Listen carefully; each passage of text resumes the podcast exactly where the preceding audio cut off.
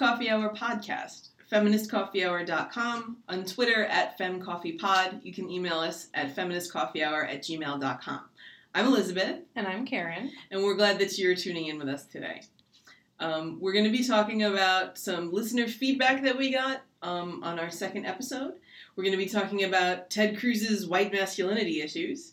And then we have an interview with Alison Turkos from the New York Abortion Access Fund. So let's get started. Karen, what's going on? So, uh, I wanted to respond to one of our listeners who commented uh, on the Political Flavors website. Lacey Lou writes that uh, after listening to our episode Malala versus Kylie, that she felt that we were too generous to Kylie Jenner in discussing her plastic surgery. And uh, I think she kind of targets the choice feminism that we were talking about in episode five, in that uh, in choosing to have plastic surgery, that Kylie has not made a feminist choice. And so uh, her two uh, points to this was uh, number one, Kylie has observed that she was always self conscious about her lips and that this change made her happy. Uh, and Lacey states that this perfectly encapsulates the problems faced by young girls today, and I feel badly that Kylie was under such pressure as a young woman that she felt as though she needed to make a physical change to be happy. And the second point she makes, uh, the second point Lacey makes, is she's doing nothing to help women who live in a society that tells them if you are if you have an ugly uh, insert body part here, we value you less. So, to speak to those points, uh, which I think are really useful points in the discussion of plastic surgery, and I do think it's kind of worthwhile to bring up that plastic surgery does not exist in a vacuum of patriarchy. And of course, like we, we discussed, personal empowerment is not necessarily a feminist choice. So, it does seem that Kylie has had some sort of self consciousness in the way that she talks to the public. She seems to make it a very personal self consciousness about her happiness but I think it might also be worthwhile to mention that her physical beauty is her financial source of income. In that, in order to be successful in her field, she very likely, and I don't know if this is her motivation or if I'm projecting this onto her, but I do think that when we're discussing the factors that go into her choice, if she is trying to look like a beauty standard, is her job to counter the beauty standard and then not be considered for certain jobs? Or is it to conform to the beauty standard and continue her career? And so I think that that's a double bind that many aspiring models may find themselves in, even if Kylie herself may not have had to consider this in her decision. I don't know her personally, and uh, I again feel very uncomfortable to be in a position to defend Kylie Jenner, who I really have no deep love or respect for. Uh, but in terms of uh, the feminist debate around her choices. I wonder if we scrutinize her choice as a woman living under patriarchy more than why does our society have these beauty standards that we then require from women in order to allow them to represent us visually in our print media. To the next point, that she's not doing anything to help women who live in a society that tells them if you have an ugly insert body part here, we value you less this is, I guess, speaking to the belief that because she underwent plastic surgery, that she is telling women that in order to have value, you have to change this part of yourself. And uh, I don't really know if her getting surgery necessarily reinforces that belief directly. I can see that it does indirectly, not necessarily her saying uh, you have to change certain things about yourself in order to have value in society. I don't think she's the person who's creating the value again. And so I think that it's a uh, that she's a player in a game of patriarchy. And uh, I think it was uh, Anita Sarkeesian who said, and I, I'm, i think she pulled it from somewhere else actually, that uh, in the game of patriarchy, women are not the opposing team; they're the ball. and I will never lose that. I think that Kylie Jenner in this situation is the ball in the game of beauty standards. And so, while I do agree her choices don't seem particularly feminist to me, I don't commend plastic surgery, but I also do not condemn plastic surgery because I think that it's just the other side of over scrutinizing women's behavior. And uh, I want to be really careful not to do that. And so I actually uh, I tend to disagree as much as uh, I'm really grateful for these points, and I do think that it is worth exploring what it does say about somebody when they have plastic surgery. Uh, unfortunately, I think it's nice to let these people speak for themselves. I think that's really I think that's really interesting, Karen. I always like your analysis on these things, and I just wanted to add two things. One, I actually disagree with Lacey in that I'm more upset about the Ferrari as someone who's really concerned about climate change. Um, you know, why didn't you buy a hybrid and make everyone excited about that? They have hybrid luxury cars, not not many, but a few. Um, that would have been a good role model thing if we're looking to a. Isn't she just 19 or 18? Yeah, a young young young woman to be a role model. She should have bought a hybrid, but I'm kind of kidding on the square when I say that. She's a fashion model, not a And- role model. yeah. And the other thing is that I think that uh, plastic surgery is a feminist issue, but I'm more comfortable discussing it in the general than in the specific. I and, and we may do this in the future. Talk about pressures on women to get plastic surgery or body modifications in the aggregate.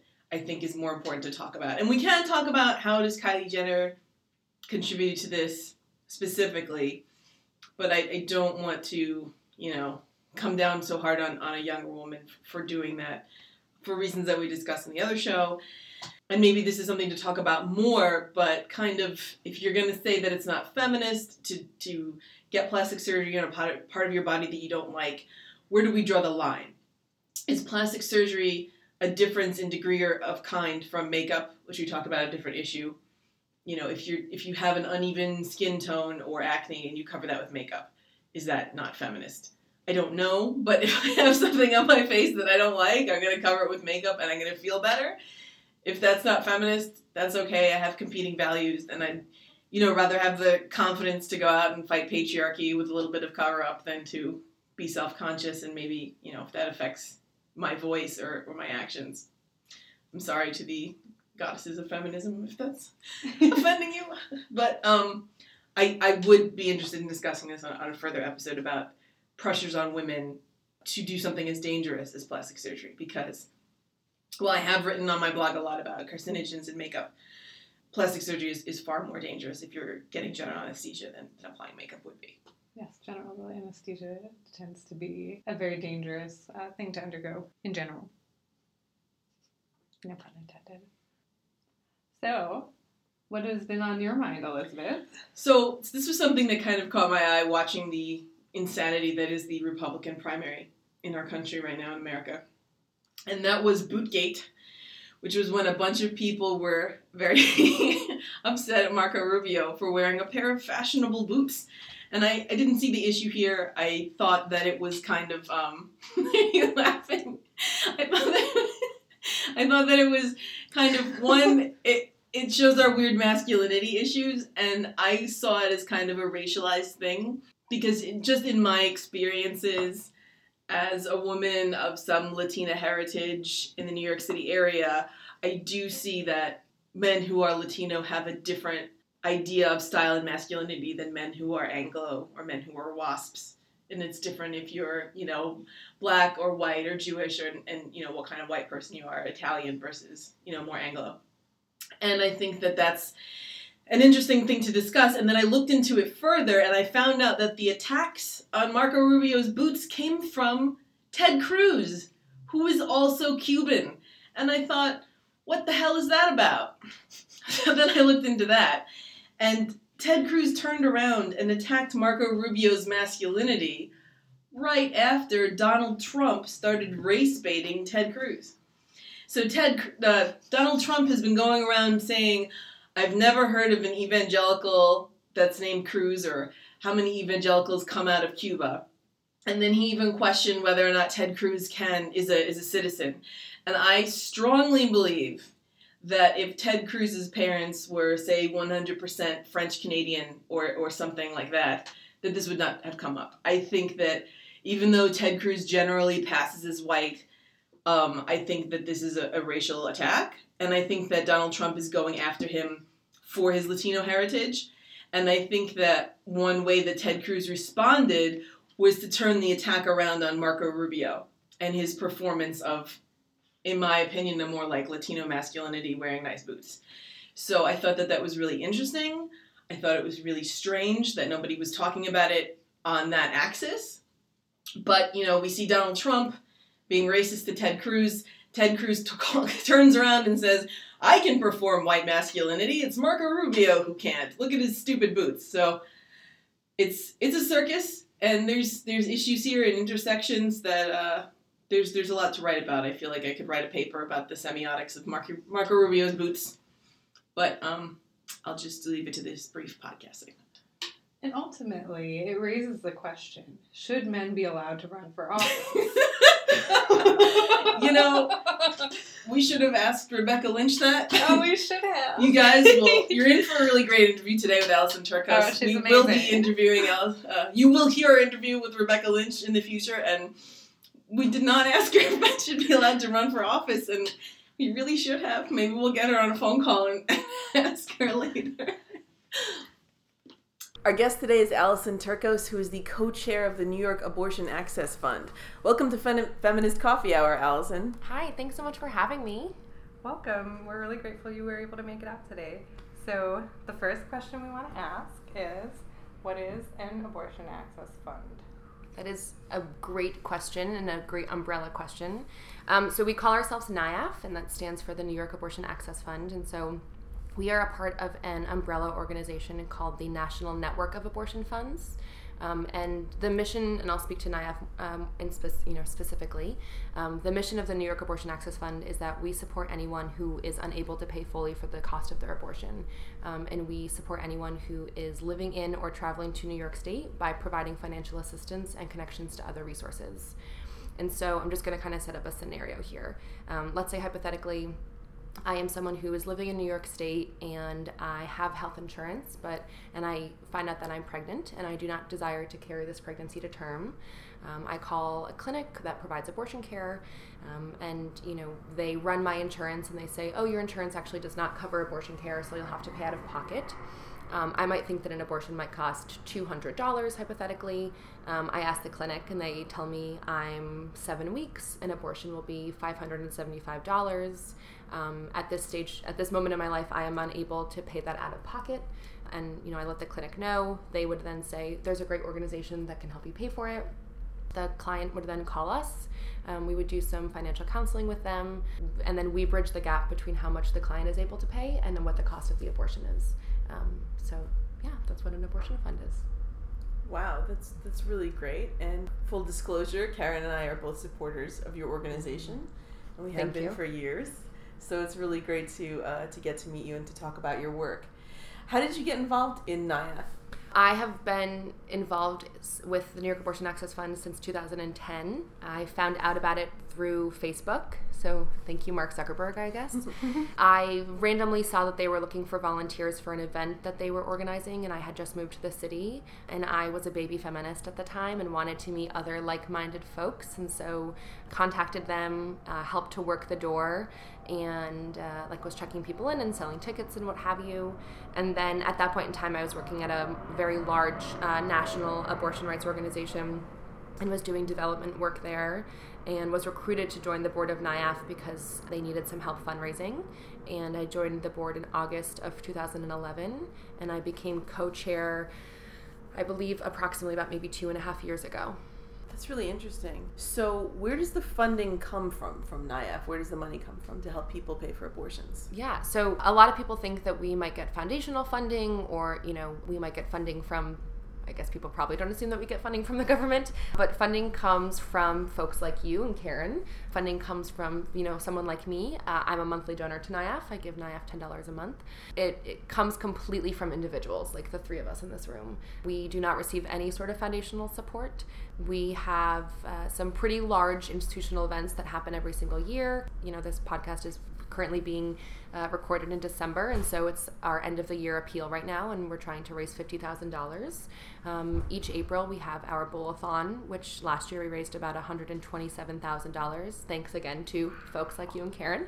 Um, and then throughout the year, you know, we have sustaining donors who give, you know, uh, you know, they give them every month, or you know, we do some small bar events and things like that.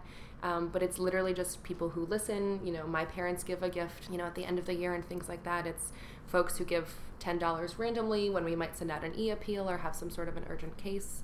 But it's just people like me and you. So you mentioned Bowl-a-thon. What is that coming up, in case people don't know? Yeah, so the Bowl-a-thon is this I think it's so beautiful because it's just the space where approximately about 300 people who are just badass abortion funders get in a room and they bowl to break down barriers to abortion. So basically, what happens is that uh, myself and a few what we call ourselves the Bowl-a-thon Planning Committee. We've already started to get our committee together. So it happens, uh, it will happen on April 17th in 2016. And y'all will be getting a lot of emails from me to tell you to, to join. So basically, everyone signs up and you join a team or you captain a team on your own and um, you so let's say like you and karen and birdie who's you know a beautiful cat here um, y'all could y'all could be on a team and you know you name your team and sometimes teams have really you know last year we had a lot of like beyonce abortion you know joke theme teams um, what is what have your teams named at, at, your cervix mm. the lucky flukes after uh, no the lucky flux after sandra Fluke right and hmm. um, what was the first one? Oh, I don't even remember. It was. It was. Uh, Right. Oh no no! Spare us your Boehner. Oh, spare us your Boehner. Yes. Or spare us your Boehner. um, so yes, they're always incredible. they're always incredible. You know, very witty uh, team names. Um, and we ask, so once you sign up to Bowl, you then reach out to your networks and you tell them why you love and admire and are passionate about the work of NYAAF. And you might ask your coworker, your best friend, your best friend's mom, your, you know, childhood caregiver, what have you, to kind of kick in some money to go to NYAAF.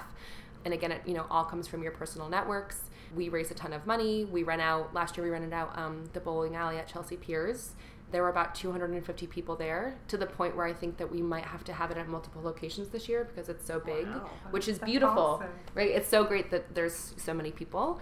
And it's just a room full of people who, it gives me the chills because it's so beautiful. It's a room full of people who want to break down barriers to abortion access, who feel passionate about the work of NYAAF, who know that every dollar that is given to NYAAF is then literally most likely spent almost that same week and is directly given you know to a clinic on behalf of the clients that we serve.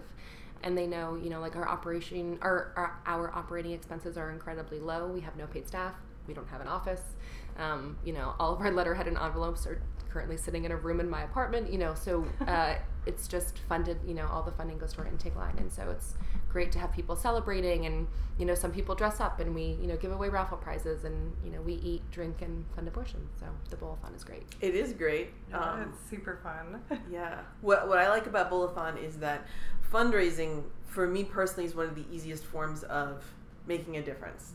I don't even know if i personally would call it activism. Some people are like oh you're an activist. But um, fundraising is for me anyway because i like to talk to people and i can do it with social media, but then I also actually have to do other things like plan pizza parties and bake cookies and you know think of other ways to ask people to give me their money for abortions. Um, and I think that's a really great stepping stone to get people involved in uh, reproductive justice and, uh, and feminism issues. One of the uh, slogans for Bowl-a-thon is Strike Hyde Nationwide. Can you talk a little bit about the Hyde Amendment and, and, and why people who are interested in Bowl-a-thon and abortion funds would want to do that? Sure. The Hyde Amendment is one of, I think, or maybe the least favorite thing in the entire world for me. Um, the Hyde Amendment is something, it is an amendment that was passed in 1976, and it bars all federal funding to be used for abortion care. Um, and where that specifically comes into play is in terms of Medicaid funding. Um, and so, federally, what the Hyde Amendment basically states in kind of layman terms is that no Medicaid funding can is able to be used to fund an abortion. And so, if you are a low income person who receives uh, their insurance through the Medicaid program, which is the federal insurance program, then in, and if you're seeking abortion care, then the federal government says, nope, sorry, we can't pay for it. You currently have approximately about 17 states who voluntarily and or by court order use their state funding to allow Medicaid dollars to cover abortion care. New York State is one of them. Um, and I say approximately 17 because there are two states who aren't really doing it. And um, I have some besties who work at the Center for Reproductive Rights who would be much more able to know those states and which states are doing what have you. And so the Hyde Amendment is named after this gentleman named Henry Hyde, and I'm unsure of the exact quote, but it basically was just the idea of he never wanted anyone to be able to access abortion care, predominantly low income people. And so there's a lot of intersections there in terms of the multiple systems that are working against people predominantly low income people and people of color.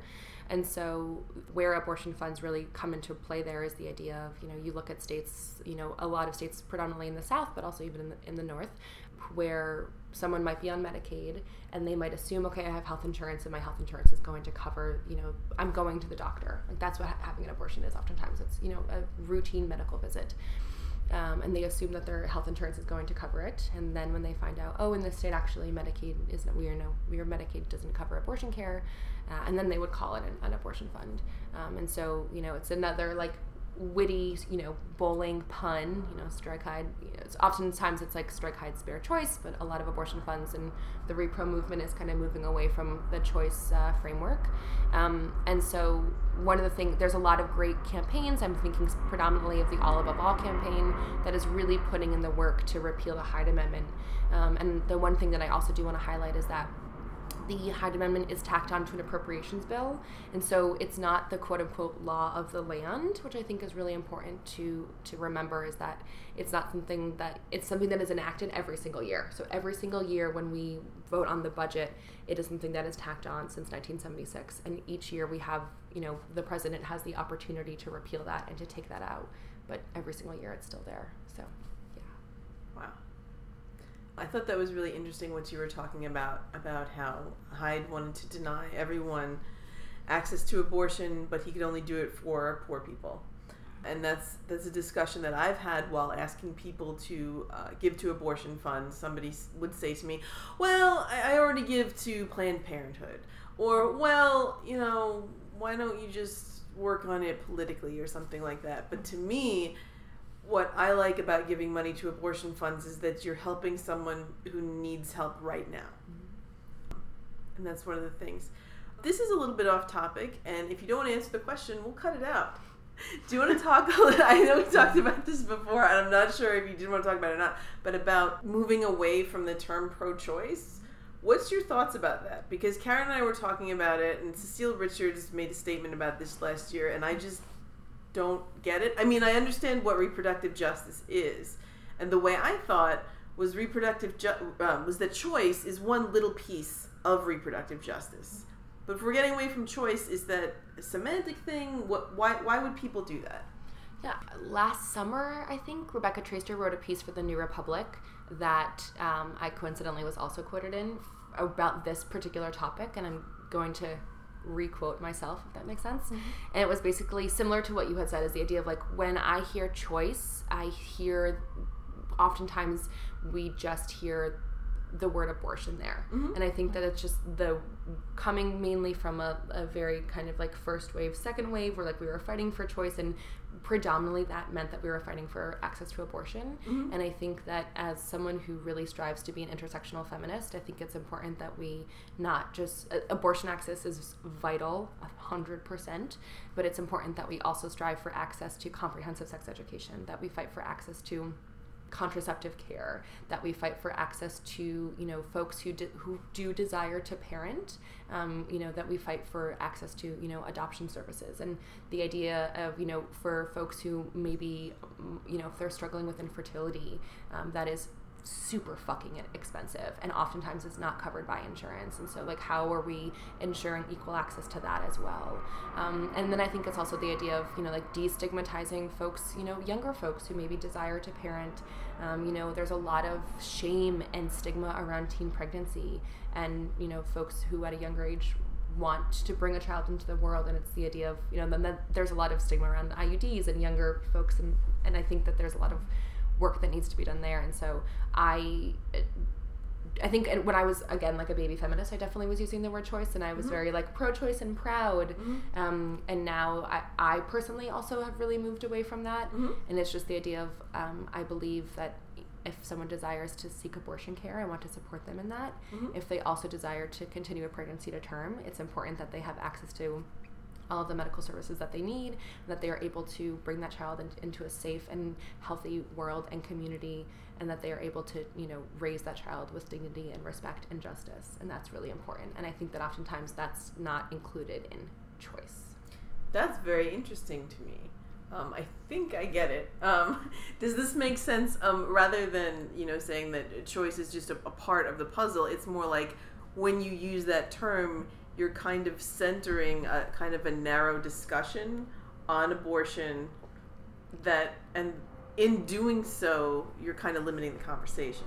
I, I would yes, I'd say that you're definitely limiting the conversation, and I think also for the for so long, the pro-choice movement, and I think this still to this day was very much fronted and led by white, well-educated, cisgendered women, Mhm. and the you know, and oftentimes specifically now with you know with what we're seeing happen in Texas is the idea of you know as and I think across the country as you see abortion access getting rolled back and more um, restrictions being passed and implemented is that if you are a low income person, uh, you know, or undocumented or what have you, you will baseline not be able to access an abortion. If you are a you know well educated, insured, uh, wealthy, privileged person, you can you know rent a car and drive to New York. You can hop on a plane and go to the UK. You know, like, and so it's the idea of you know abortion will be very inaccessible for a large population, but it will always be accessible for you know a certain. And I think that's also something that when I, when I hear choice is the idea of like whose choice are you actually fighting for? And I think that we're not fighting for this. You know, we're not fighting the same fight here, and we're not talking about the same populations and the same communities. So, um, something you said that was interesting, and I wasn't even sure of this myself, was about the New York Abortion Access Fund being for all of New York State. Mhm. So, um, I, I guess that means that you do work in upstate and in other populations like the Southern Tier or Capital District, even up by Buffalo, Watertown, you know, the, those kind of areas where, I mean, people think of, of New York City, which is, you know, where, where a lot of the events are centered, but that's good to know that the funds are going to places where there's also maybe poverty and lack of access. Yeah. So um, we are the only abortion fund in the entire state of New York. And so we serve New York State and we serve New York State residents who are seeking care within their home state. And then we also serve people who are traveling from their home state to come seek care in New York State. And so I know that we were talking about northeastern Pennsylvania prior to um, when we hit, when we hit record, we serve a very large amount of people who are coming from northeastern Pennsylvania and who are being seen um, in like the Binghamton area because there's a great clinic that we partner with up there, um, and so we serve a large community who leave the northeastern Pennsylvania area who have Medicaid.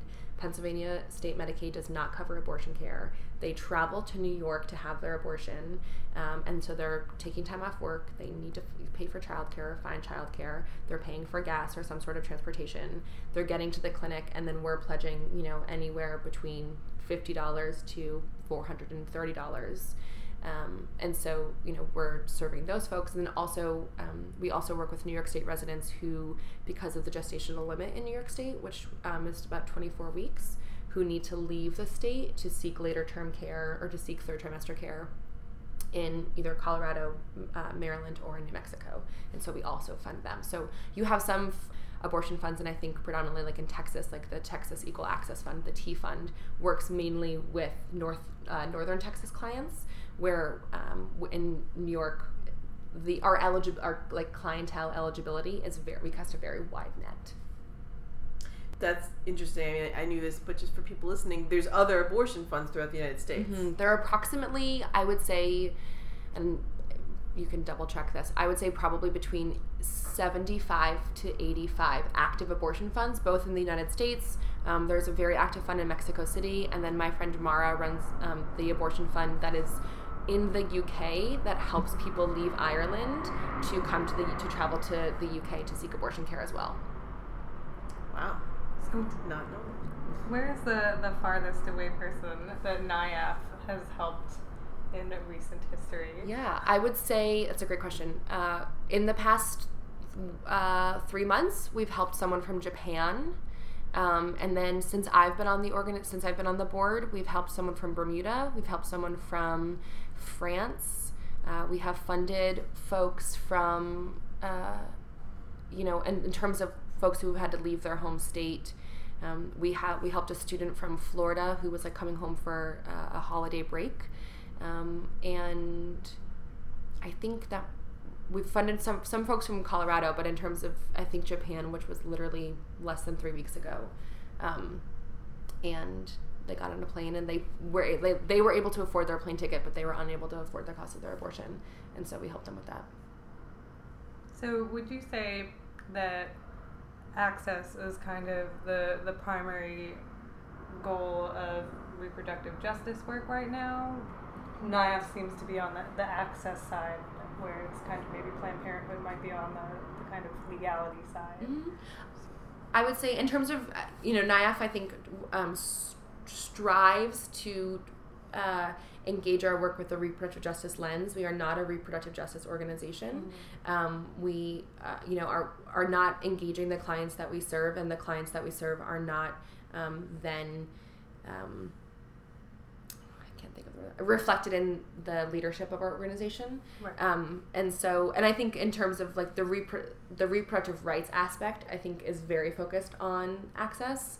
And I think for us, you know, um, it's just it's the idea of we are kind of not that we're putting a band-aid on a very particular moment in this person's life, but it's important to us that the clients that we're serving lead self-determined lives, and that they are coming to us at a moment when they you know, are making the best decision that they possibly can for them. And at that time, it is the idea of that they can, you know, for whatever reason, they need to seek abortion care, whether it is because of a fetal abnormality, whether it is because they, you know, are a college student who does not desire to parent at this moment, whether it is because they currently have six children and they are unable to financially afford another, um, you know, what have you. We never ask our clients, you know, what brought you to the decision to have an abortion. That's not what we're here for.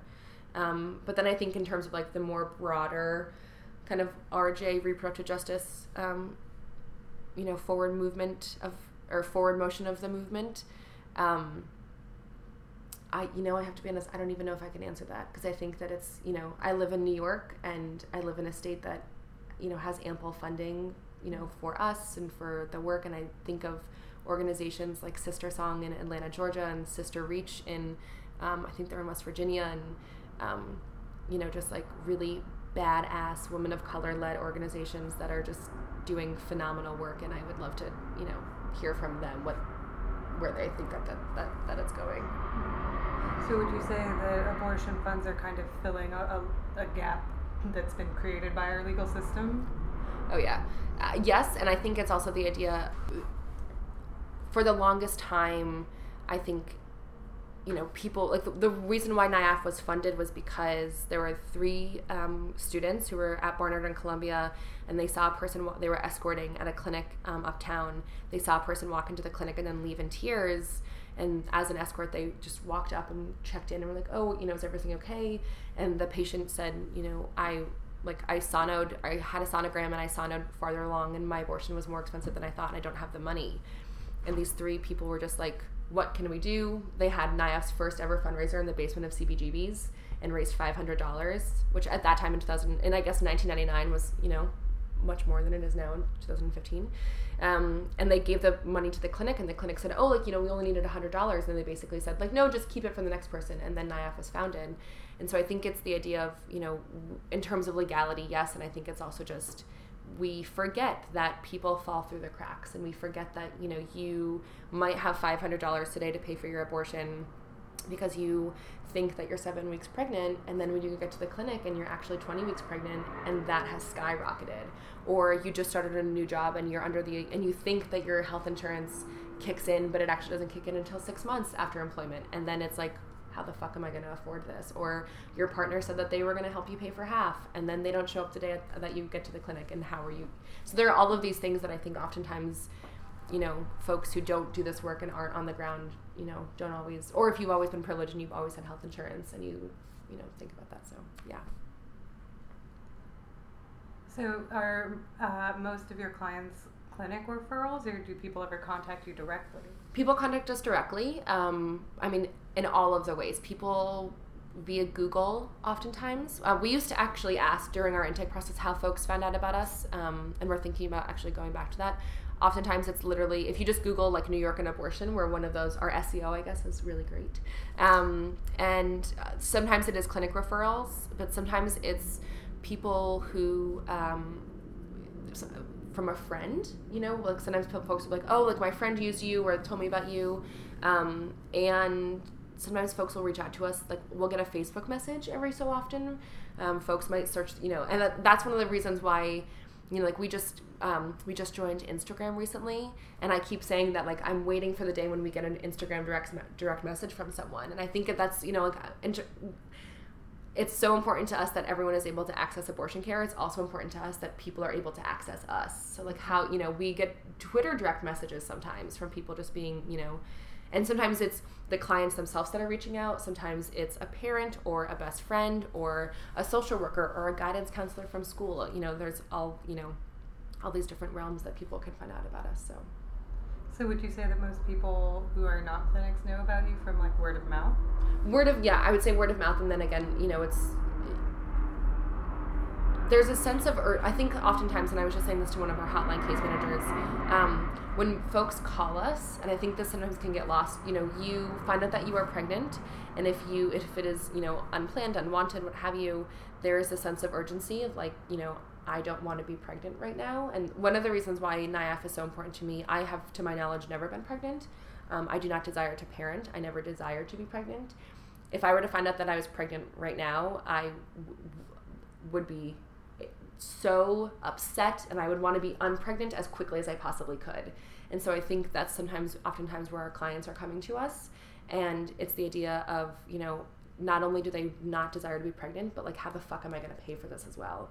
To the point where like they are literally picking up a phone and calling a random stranger and telling us very intimate and personal details about their lives and their financial situations.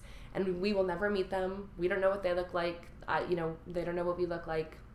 And you know, we're helping them pay for this procedure. And so, um, it's sometimes it's word of mouth, but it's also you know they're just opening up their laptops or they're on their phones and they're literally just like, how much does an abortion cost in New York? Or you know, abortion, you know, abortion payment help or things like that. And I think that that's sometimes where they're then finding out about us. Um, you know, and some people, you know, some people might listen to this podcast and then they might be, overhear someone having, you know, a conversation in a coffee shop being like, you know, in tears or what have you, being like, I'm pregnant, I don't know what I'm to do. And literally just be like, oh, I was listening to this great podcast and there are people who can help you. Like, all five of our listeners. Right. I, I mean, averaging more than five. Right.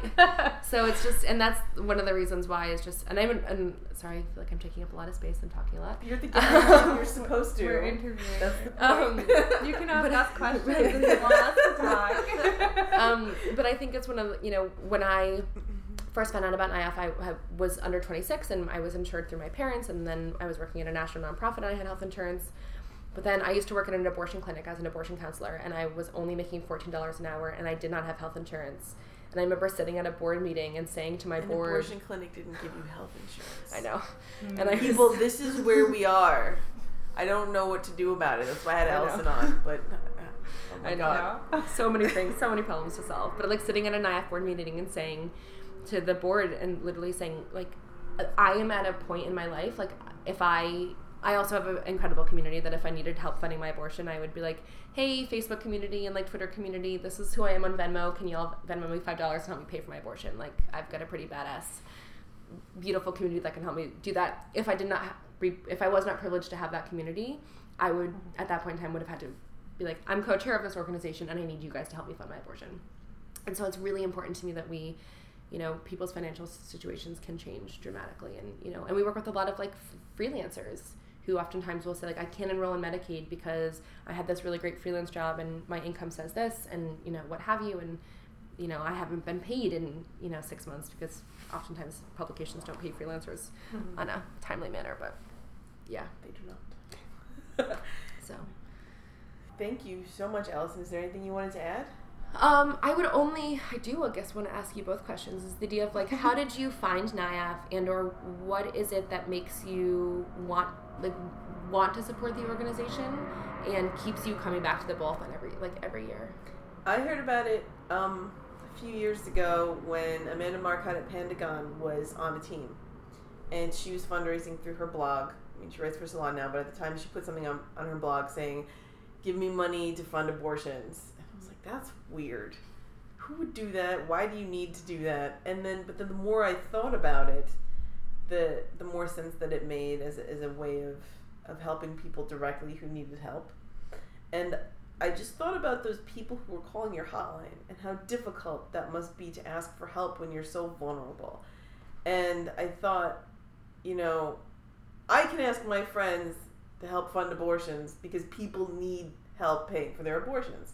And that's kind of how simple that it was for me. And and like I said, fundraising is an easy thing for me to do because it's easy for me to talk to people and ask them for money. So I don't mind. And I like, you know, planning fun things like pizza parties or baking cookies or dance parties or whatever. Maybe karaoke this year. We'll see.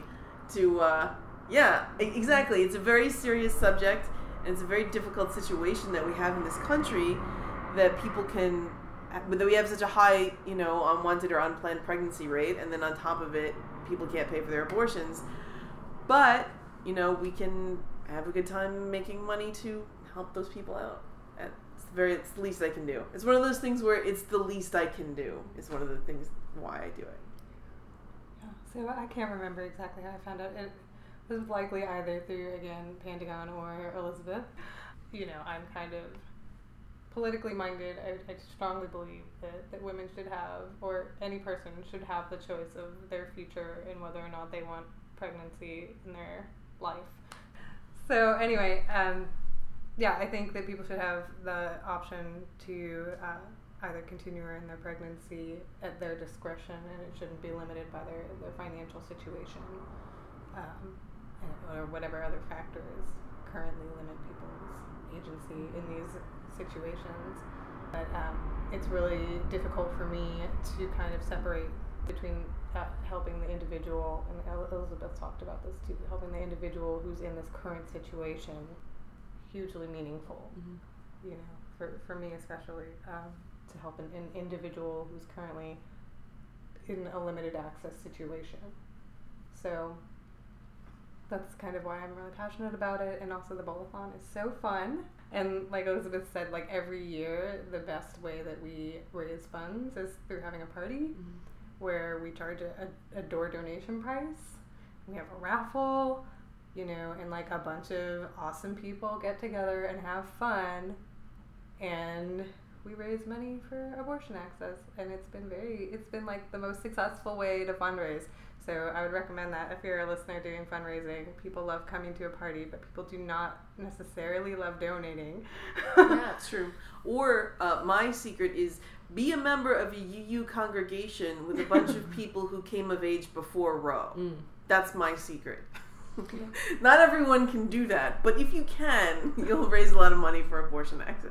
And I think also one of the other things that I think is that I love about the bowl-a-thon is that asking people for money can be difficult a thousand percent but then when you have these conversations and then when you say like oh hey like awesome friends who we probably talk about politics all the time and you know what have you what we might not talk predominantly about abortion access or reproductive sexual and reproductive health care access and then you know, they might share an abortion story with you, or they might say, "Oh, I'm really passionate about this too," or "This, you know, really relates to something else that I'm passionate about," or they might just say, like, "Wow, I had no idea how fucked our system was," or "I had no idea that abortion funds were needed," or that the incredibly like crucial service that this that this organization is providing mm-hmm. was, you know, so needed, and maybe they are from, you know Vermont and they're going to go home and give to their local abortion fund or say like hey you know maybe they're going to get a call from their parents and say like oh hey like I'm I'm doing my end of the year you know gifting. Where should I do it this year? And then like you know what? Let's see like what your local abortion fund is. Or I live in New York and I'd love for you to give to NYAAF you know there's all of these these options and these things and that's one of the reasons why I, you know a lot of my friends are always like Lauren you talk about NYAAF so much and I'm always like someone could be a potential donor or someone could be a potential client and that's one of the reasons i just think that everyone always everywhere should just know that we exist and that's why so yeah. Uh, also, the fundraising party is a really great place. Uh, I've definitely, the first year, so many of my friends came up to me after we kind of did our spiel that um, didn't understand that the Hyde Amendment barred federal funds from abortion access and so or abortion use. And so that was kind of a, a really huge revelation for a lot of people who I think don't really understand that. Mm-hmm. And so fundraising is also kind of a consciousness raising in ways. Exactly. Got to put the fun into fundraising. We do. Oh yeah. Thank you so much. Yeah, thanks so much for coming out. We'll see you at Bowl-a-thon. You will. So I'll see you. I'll see you in April, and I'll Yeah. see you on the internet. I'm sure. Yeah, that's of true. course. Where can people follow you on the internet? Oh, my social media branding is pretty on point. AKA, it's all my first and last name. Uh, you can follow me on Twitter at Alison with one L, Alison Turkos, um, and I'm you know all the places. And um, if you are ever questioning whether or not you want to get an IUD, I live tweeted my IUD insertion earlier this year, and you can follow that at hashtag turkosIUD. You can follow me on Twitter at Miss Cherry Pie. That's P I like the number pi. And you can follow me on Twitter as at uh, Karen U H K A R E N. Thank you, everybody. Thanks.